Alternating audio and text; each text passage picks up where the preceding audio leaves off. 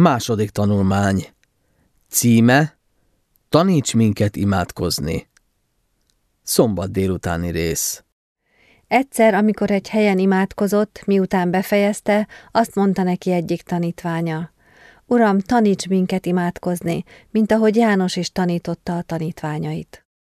Lukács evangélium a 11. fejezet első verse. Újonnan revidiált Károli fordítás. Bizonyos keresztények között elterjedt nézet, miszerint csak a spontán, nem előre betanult imádság az igazi. Jézus tanítványai különleges áldásban részesültek, amikor kérték Jézust, hogy tanítsa őket imádkozni. Isten a Biblia közepébe helyezte a Zsoltárok könyvét, egy imakönyvet, nem csak azért, hogy bemutassa, miként imádkozott ókori népe, hanem ezzel bennünket is imádkozni tanít. A zsoltárok kezdettől fogva formálták Isten népének és így Jézusnak is az imádságait.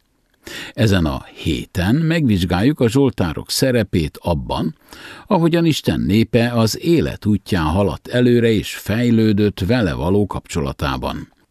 Észben kell tartanunk, hogy ezek imádságok, és ilyen szempontból felbecsülhetetlen értéket képeznek nem csak a teológiai látás szempontjából, hanem azért is, mert gazdagítják és formálják egyéni, valamint közösségi ima életünket.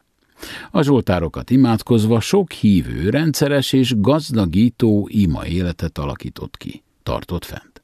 Ezen a héten folytatjuk a Zsoltárok könyvének tanulmányozását, most főként azzal összefüggésben, hogy a dolgok nem alakulnak fényesen a számunkra.